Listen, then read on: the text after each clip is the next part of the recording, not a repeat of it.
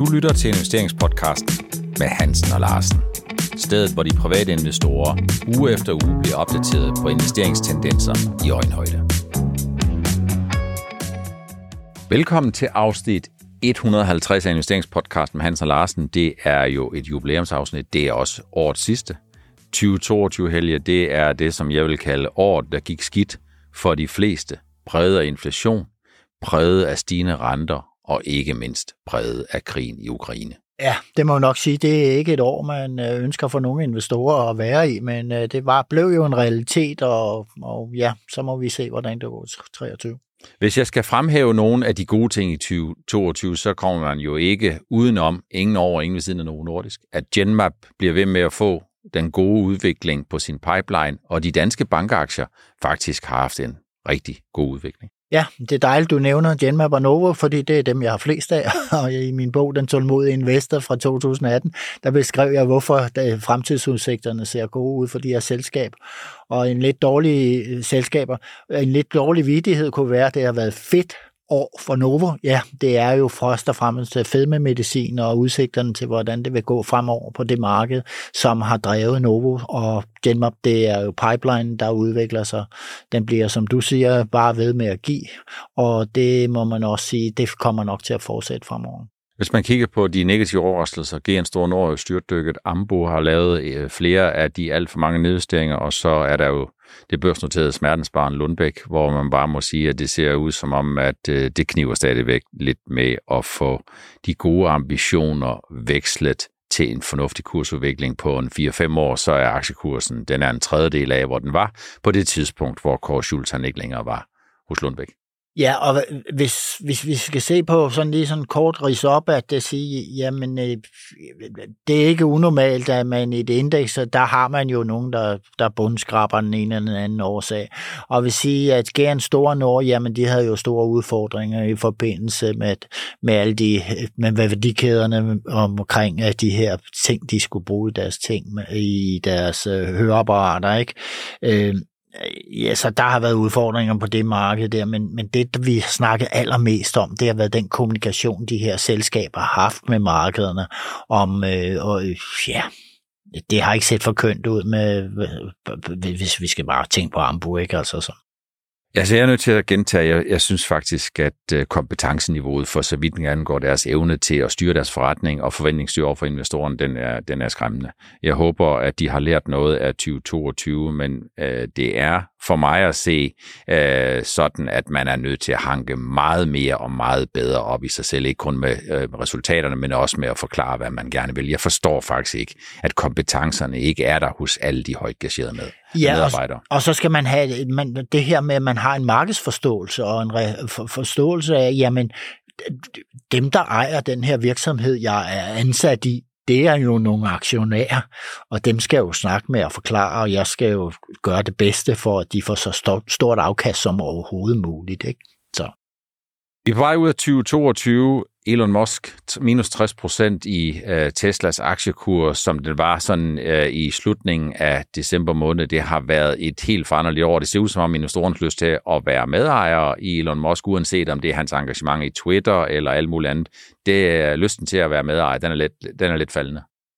Ja, det må man sige. Altså, der har jo været en magi omkring øh, Elon Musk og, og Tesla og alt, hvad han sådan har rørt ved, at man har tænkt, at han kan jo bare gå på vandene, den fyr der, og nu vil jeg ikke kalde ham Jesus, men der er virkelig mange, der har tænkt, det er noget specielt.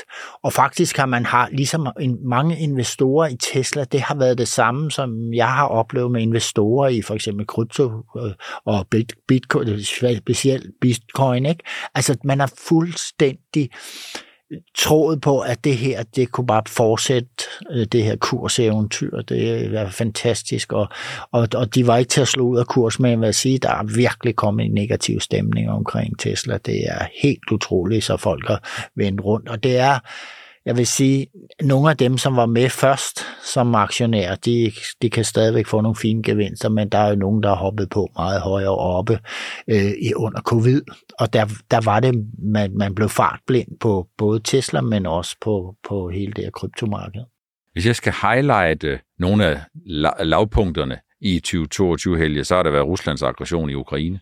Det har været den kraftigste pengepolitiske stramning siden 1980'erne, hvor de fleste i hvert fald var uforberedte, eller i hvert fald blev overrasket over, hvor kraftigt det kunne være, om multiple sammentrækninger, altså sammenhæng mellem renteniveau og prisfastsættelse, øh, om økonomierne, som stadigvæk jo blev ved med at overraske lidt på den positive side, fordi vi har fuld beskæftigelse om juni-september med de store øh, nedture, om rekordernes år, for udvalgte danske bankaktier, fordi sammen med Novo Nordisk og Genmap, jamen så bliver 2022 jo tæt på et rekordernes år for en række af de børsnoterede danske pengeinstitutter, simpelthen fordi man får en reetablering af rentemarginalen i en periode, hvor tab og hensæt stadigvæk er ret lille. Ja, og den sidste del her, det havde vi jo oppe i januar måned sidste år, hvor vi sagde, der var jo sådan, hvor skal man gå hen og investere sine penge, og vi var jo begge to rørende enige om, at øh, banker og finans, det var et godt sted at gå hen nu, når renterne steg.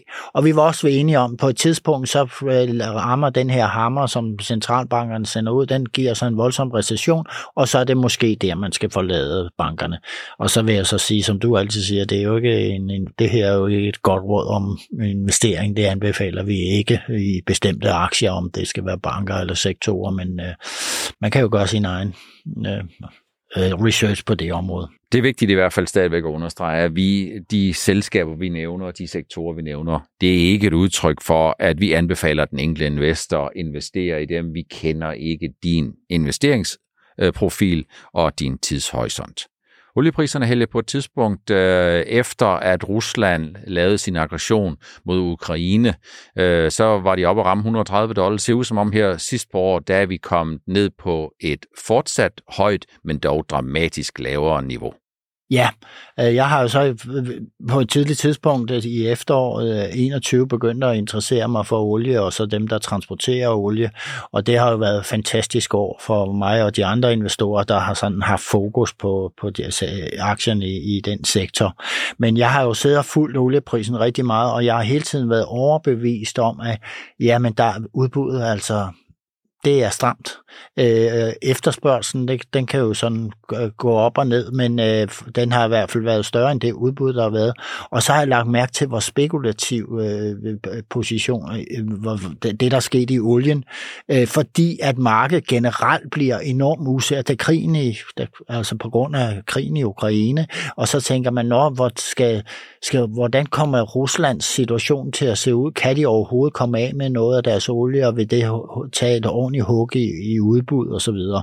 Øh, nu har russerne altså solgt rigeligt med olie alle mulige steder, ikke? Øh, og hvordan vil politikerne reagere og sådan noget? Og hvis vi tager øh, øh, Joe, Joe Biden, som, øh, som har klogt forstået, at historisk bliver man ikke genvalgt som, øh, eller valgt som præsident, hvis ikke man forstår eller har til agt at holde benzinpriserne nede i USA for det er et rejsende folkefærd. Og det har han jo satset meget, meget voldsomt på. Det begyndte allerede i sommeren 2022, der blev der virkelig snakket meget om det. Og jeg tror, at han har haft en lille genial task, taskforce på det her område, fordi han har i et vist omfang, der er mange i branchen, i oliebranchen, der siger, Biden er vinderen. og øh, han har jo solgt ud af de strategiske lærer i USA blandt andet, men så har han sikkert også lavet en masse andre aftaler, øh, som har gjort, at øh, altså, jeg er overbevist om, at hans indgriben har i høj grad gjort, at, det, at olieprisen ligger der, hvor den er. Men jeg er altså som investor i oliebranchen meget tilfreds med 80 dollar. Ikke? Altså, for 50 år op efter, det er fint nok. Så råvarerne, de tordnede op øh, efter Ruslands invasion, og det gav jo øh, et billede på, som du også selv siger, Helge, at en betydelig del af de prisudsving, som vi ser på kort sigt, den er jo drevet af spekulation. Den er jo ikke drevet af, at der er en fundamental underudbud eller fundamental overefterspørgsel, men det er forventninger om, at der er nogen, der kommer og giver en højere pris for det, der allerede er sådan lidt en knap faktor. Og det er vel også noget af det, som vi ser her i slutningen af året, at en lang række af de her råvarer, de giver sig noget igen. Ja, det gør de, og nu kan du se med naturgassen, som stiger rigtig kraftigt her sådan for nylig, muligt. Og så kommer der altså en anden værvesagt for Europa, jamen, så falder den. Men så er der det, at hvis man går ind og snakker om, at man vil lave med mindste, altså øh, med sætter loft over gaspriserne, det påvirker også umiddelbart det spekulative element i naturgasprisen, men det har jo ikke en dyt betydning på udbud eller noget som helst andet. Jamen, hvis europæerne ikke vil betale den her pri- en højere pris på det her, så sejler vi det bare til Asien. Ikke? Altså, det, hvis, det, det, politikere, de skal ikke brænde blande sig i markedet. Det giver. det giver mig anledning til egentlig også at snakke en lille smule om øh, strømpriserne, som steg, og, og, og et opråb til øh, politikerne er jo stadigvæk, at strømprisen den bliver dannet marginalt, så det bliver den sidste energi, som kommer til at bestemme gennemsnitsprisen for forbrugerne. Så hvis det er sådan, at man vil tænke, at man vil gøre noget langsigtet for lavere forbrugerpriser, ikke skulle kompensere for høje priser, så er det se nu at få noget mere udbud ind i det system, og det haster ikke. Det skal bare være nu. Ja, men så har man lige den dark horse der, hvis det er vindmøller, de skal satse på her, jamen så blæser det ikke ret meget i december, januar måned. Men altså, der er jo nogle ting, politikerne de sidder der, okay, det er fint nok mere vind, øh, mere sol, men der, om vinteren er der ikke så meget sol. Øh, de bliver altså også nødt til at tænke ud over lige de her øh, helt traditionelle alternative energikilder. De begynder, de bør også tænke atomkraft og fusionsenergi og alt muligt andet ind. På den lange bane holder det ikke rigtigt øh, og undvære strøm, fordi øh, vinden ikke blæser. I 2022 var jo også der, hvor C25 årgang fløtede med minus 30 procent, da vi kom ud af september måned. September måned var øh, fuldstændig en forfærdelig måned. Vi øh, har set, at de danske aktier er jo sårbare, når det er sådan, der bliver fokus på prisfastsættelse. Det er ikke noget nyt. Vi har selskaber med verdensklassekompetencer, men over en lang periode, jamen, så er det sådan, at selskaber, der gør det godt, de bliver hjemsøgt af globale investorer, som er villige til at betale høje nøgletal. Når der bliver øh, fokus på nøgletal og høje priser, så bliver det en udfordring. Vi har set 60-40 investorerne, dem der blander aktier og obligationer, de får øh, noget af det ringeste afkast, de har fået de sidste 60, 70, 80 år, fordi aktier går ned, obligationer går ned, og centralbankerne er øh, ikke den ven og den øh, stabiliserende, det stabiliserende element, som vi tidligere har set. Vi har set et, må jeg godt sige, redselsår for mikrokap, øh, som jo bare er fuldstændig blevet smadret og mast. Og er det, har jeg nær sagt, Helge, er det game over for øh, First North og de her små selskaber? Altså nu føler jeg en del af de her små selskaber, og de er, har en fornuftig økonomi, men de har ikke den vækst, som de har gået ud og lovet investorerne, dengang de gik på børsen. Og det kan der være mange årsager til. Jeg har, mange af de selskaber, jeg har fulgt, jamen de har altså været hårdere ramt af covid, end de sådan har formået at, at, at, at kommunikere ud til markedet. Men jeg kan jo se, at handlen på First North, den er jo utrolig død. Altså, nogle dage er der jo selskaber, der ikke handles i, ikke? Altså, det, det ser jeg meget ofte. Men der er altså nogle selskaber, som, som begynder at titte op, som klarer sig bedre, men vi har sørme også fået et selskab her for nylig, der har valgt at, at helt lade sig outnotere for, for First North. Ikke? Så det kan jo måske, vi kan måske havne i den situation, at halvdelen ryger fra øh, hen ad vejen, hvis recessionen bliver rigtig dyb. Ikke? Og så skal vi have en meget stor, bred investorinteresse for at investere i aktier, før man begynder at kigge på de små selskaber. Øh, hvorfor skulle man investere i dem, når man har nogle store selskaber og nogle solide value-selskaber, der kan give udbytter, og så har man obligationer. Hvorfor skulle man investere i de små? Ikke? Så udfordringen er stadigvæk for mig at se, at der kan være noget med risikopræmien, der kan være noget med covid, der kan være noget med recession, men basalt set, så er der altså stadigvæk, og jeg har jo sagt det tit, jeg har også sagt det til i alle de øh, steder, hvor jeg kommer ud, men der er ikke så mange, der lytter. Øh, jeg har sagt, at kompetencerne i selskaberne, de er øh, nogle gange ikke til stede. Det er hverken i ledelsen eller i bestyrelsen. Det betyder ikke, at de er fraværende alle steder, men det man viden om, hvad det vil sige overgangen fra en til mange investorer, hvordan man skal forventningsstyre dem, den er stadigvæk efter min mening under det, som man kunne håbe på, og, og jeg frygter selv lidt for, at det der marked, det har meget svært ved at komme op igen.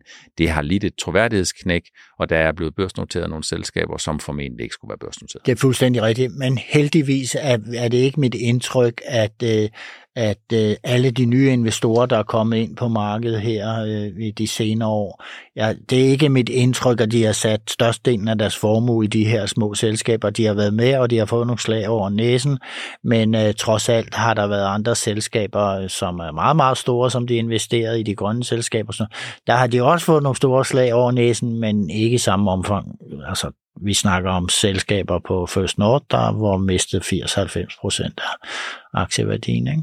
Det minder jo sådan lidt om biotech, Helge, hvor det jo fortsat er sådan, at det er helt afgørende, og den helt afgørende og gode forskel og dårlige forskel, det er data, data, data. Ja. Har man de rigtige data, øh, jamen så kan man hvad som helst, og har man ikke de rigtige data, så kan man ikke noget. Og biotech, og især amerikansk biotech, det kan du putte ned i den her mikrogryde der, ikke? Altså det er alle de selskaber, biotech og, og små selskaber og grønne selskaber, altså de er vækstselskaber uden, øh, øh, uden noget sådan regulær bundlinje, jamen de ligger jo bare sejler rundt.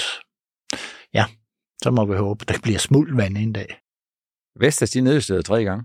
Øh, men i slutningen af året, så ser det faktisk ud som om, at selskabet og investorerne, de er begyndt at se fremad. Jeg har bemærket, at de de sidste øh, 3 til fire uger har annonceret en række ordre. En række ordre, som investorerne må have tiltro til, sker på de vilkår, som Vestas mener langsigtet er det, der skal reetablere deres profitabilitet og indtjeningsevne og bringe den op i nærheden af 10% EBIT-marken, som er deres 2025 øh, forventninger. Og det er vel kombinationen af, Helge, at priserne må forventes at være dramatisk stigende, at de får offshore-ordre, eller at de bliver prioriteret som en foretrukken leverandør til fremtidige offshore-ordre, at vi har transportomkostninger, som er på vej ned, og vel også nogle af inputfaktorerne, stålpriser og for andre, forskellige andre ting, som også går ned. Og det er vel det, som investorerne reagerer på, på trods af, at 2022 det har bragt stort set, hver gang der har været kvartalsregnskab, så har det bragt en nedstæng. Ja, altså der er lige det med Vestas, det er en stor virksomhed, og der er mange inputfaktorer i sådan en stor virksomhed. Ikke? Øh, så, så jeg, jeg vil sidde og glæde mig til at se deres næste regnskaber, hvordan de guider, fordi øh, jamen det kan godt være, at øh, fragtpris, hvad fragtpriser er faldet, der er nogle metaller, der er faldet, og sådan noget lignende med lønningerne. Ja, hvordan går det med dem? Ikke? Så øh, og, og rente, brænderne. Altså, der er mange ting, som skal ned i den her gryde i sådan en stor virksomhed, og vi kan kun bedømme det, når vi ser regnskabet og ser den guidning, der kommer. Øh, så ellers bliver det gætteri og sådan set, men øh, hvis ikke Vestas skulle overleve den her branche, øh, så er der jo ikke nogen, så, så, så er der ikke nogen af de her store vindselskaber, der, der ellers skal klare det. Så kan man sige, hvis ikke den største, hvis ikke markedslederen yes. de har det godt, så er der mange, der er mindre i størrelse dernede af, som i hvert fald med sikkerhed har det dårligt. Ja, det har vi også set fra de regnskaber, de er kommet med. Som laksinvestor, Helge, så er den norske grundrenteskat, som ligger på bordet øh, med en 40% forøgelse marginal, det er vel noget af det, som ikke sådan just øh, skabte glæde, dengang de her norske lakseaktier vel basalt set blev skåret over i to lige små dele. Meget har prøve dem tid som investor, men jeg skulle ikke prøve, at regeringen går ud og så lægger I så et skatteforslag, og det er et forslag, lægger det på bordet ud af det blå, fordi året før havde der været enighed om, at man bare skulle lave en produktionsafgift af en vis størrelse, så det har hele industrien og, og investorerne jo satset på. Og så kommer der så en regering, der går ud og så melder noget, som faktisk, øh, hvis man lægger øh, en formueskat op, som mange af de her opdrætter, de betaler, hvis man lægger den, en forholdelse af den ovenpå, så ender den øh, arme mand, der, eller det familie, eller hvem det er, der ejer, og aktionæren, der ejer selskaberne, så lige pludselig bliver det 80% beskatning. Det er altså rimelig voldsomt. Men nu må vi se, hvad tiden bringer. Fordi, og det tror jeg, jeg har sagt hele vejen igennem. Jeg nægter at tro på, at det bliver så slemt, som man regner med. Og det må jeg sige, der er en del analytikere i branchen, som, øh, som normalvis er til stede og har været det gennem mange år. De begynder at sætte nogle kursmål, der indikerer, at øh, de også tror på, at øh, den beskatning, det ender ud med, den bliver nok ikke så slem som udgangspunktet. Som jeg har set her Øh, I december måned, der så jeg har set nogle meningsmålinger i Norge, og der kan jeg se, at dem der i regeringen, de siger, at de opfatter ikke øh, den nuværende meningsundersøgelse som et mistillidsvotum til den, der sidder i regeringen, men det ser ud som om, at de bliver nogenlunde halveret øh, totalt set.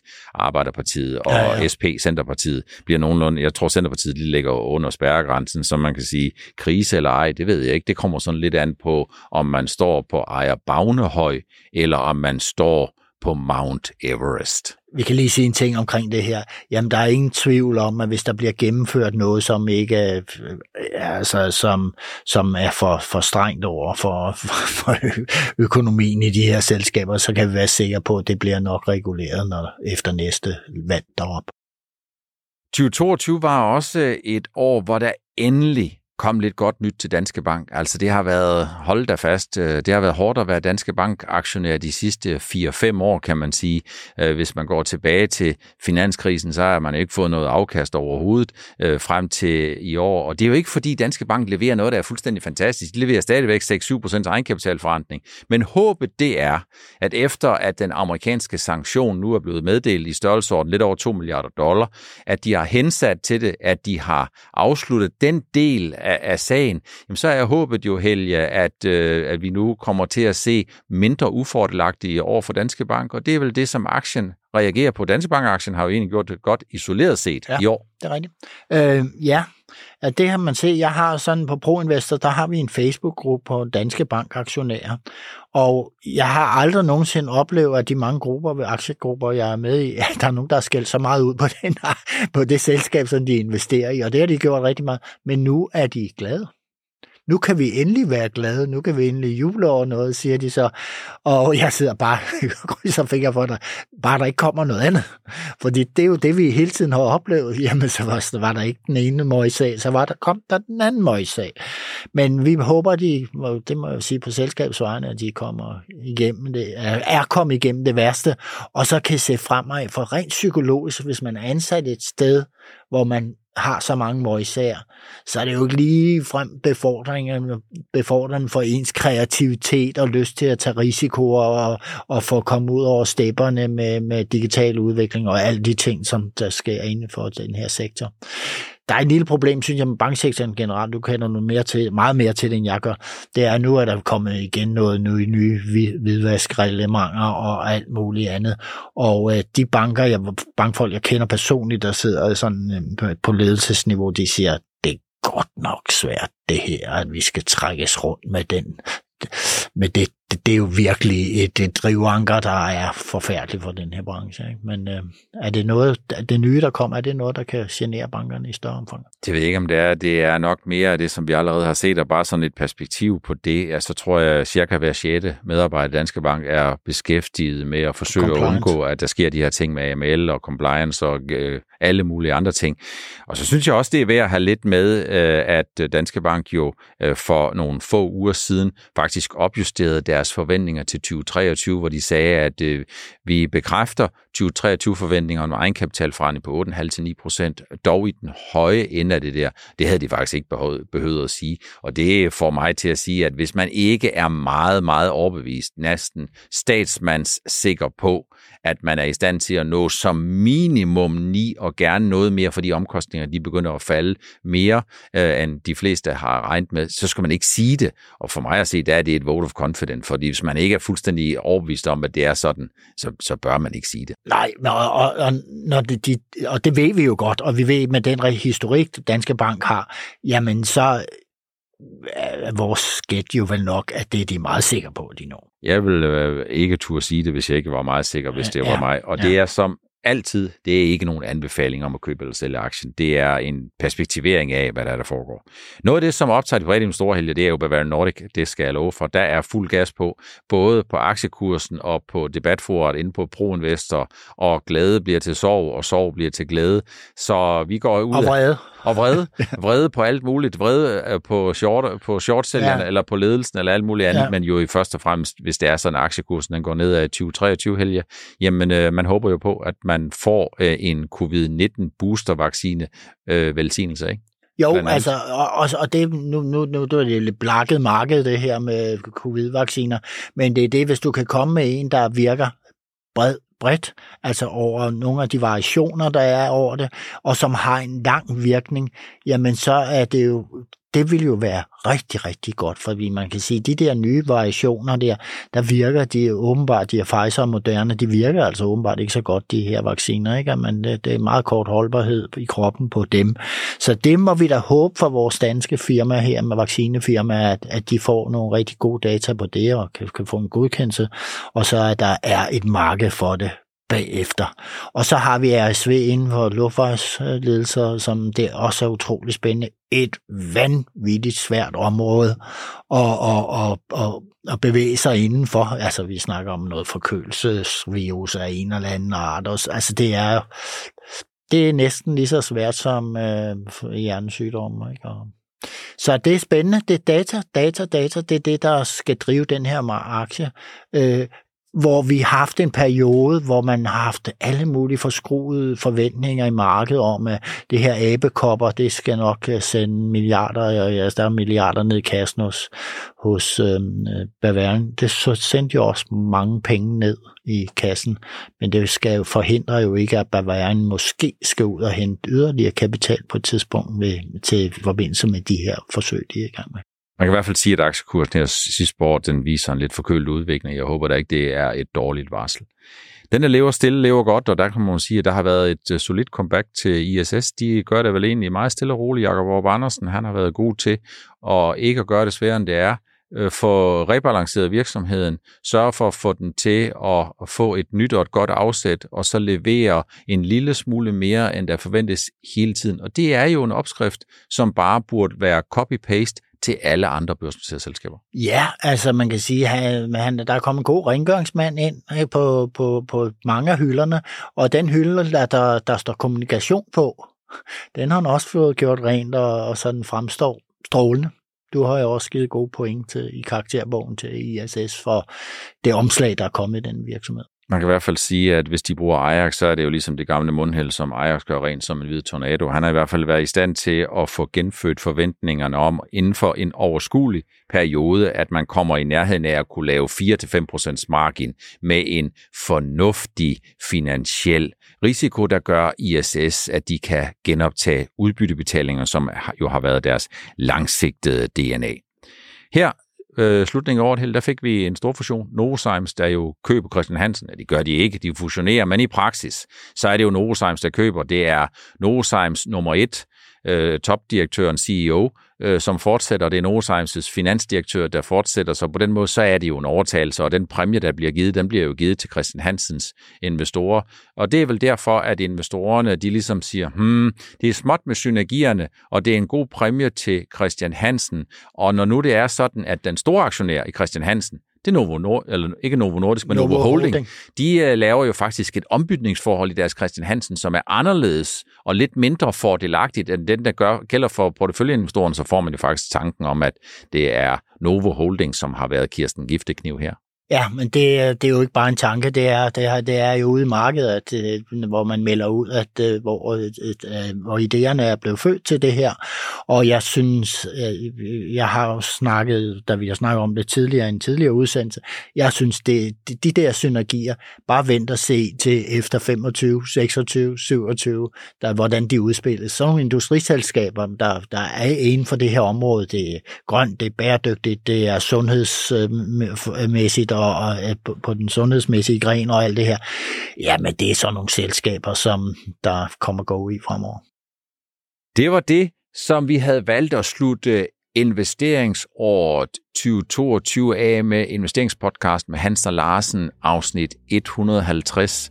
Tak fordi I stadigvæk synes, det er interessant at følge med, og så tænker jeg, Helge, under normale omstændigheder, så skulle vi jo skåle i et glas museerne vin i nogle bobler. Men det har været så trist et afkast over for de fleste, så jeg vil nøjes med at spørge, om du vil skåle i den her kaffe, og så sige tak for året, der gik, Tak til jer, der har fulgt med, og jeg håber, at vi næste år kommer til at skåle på et meget bedre afkast. Vi ses i 2023. Skål, Per. Skål.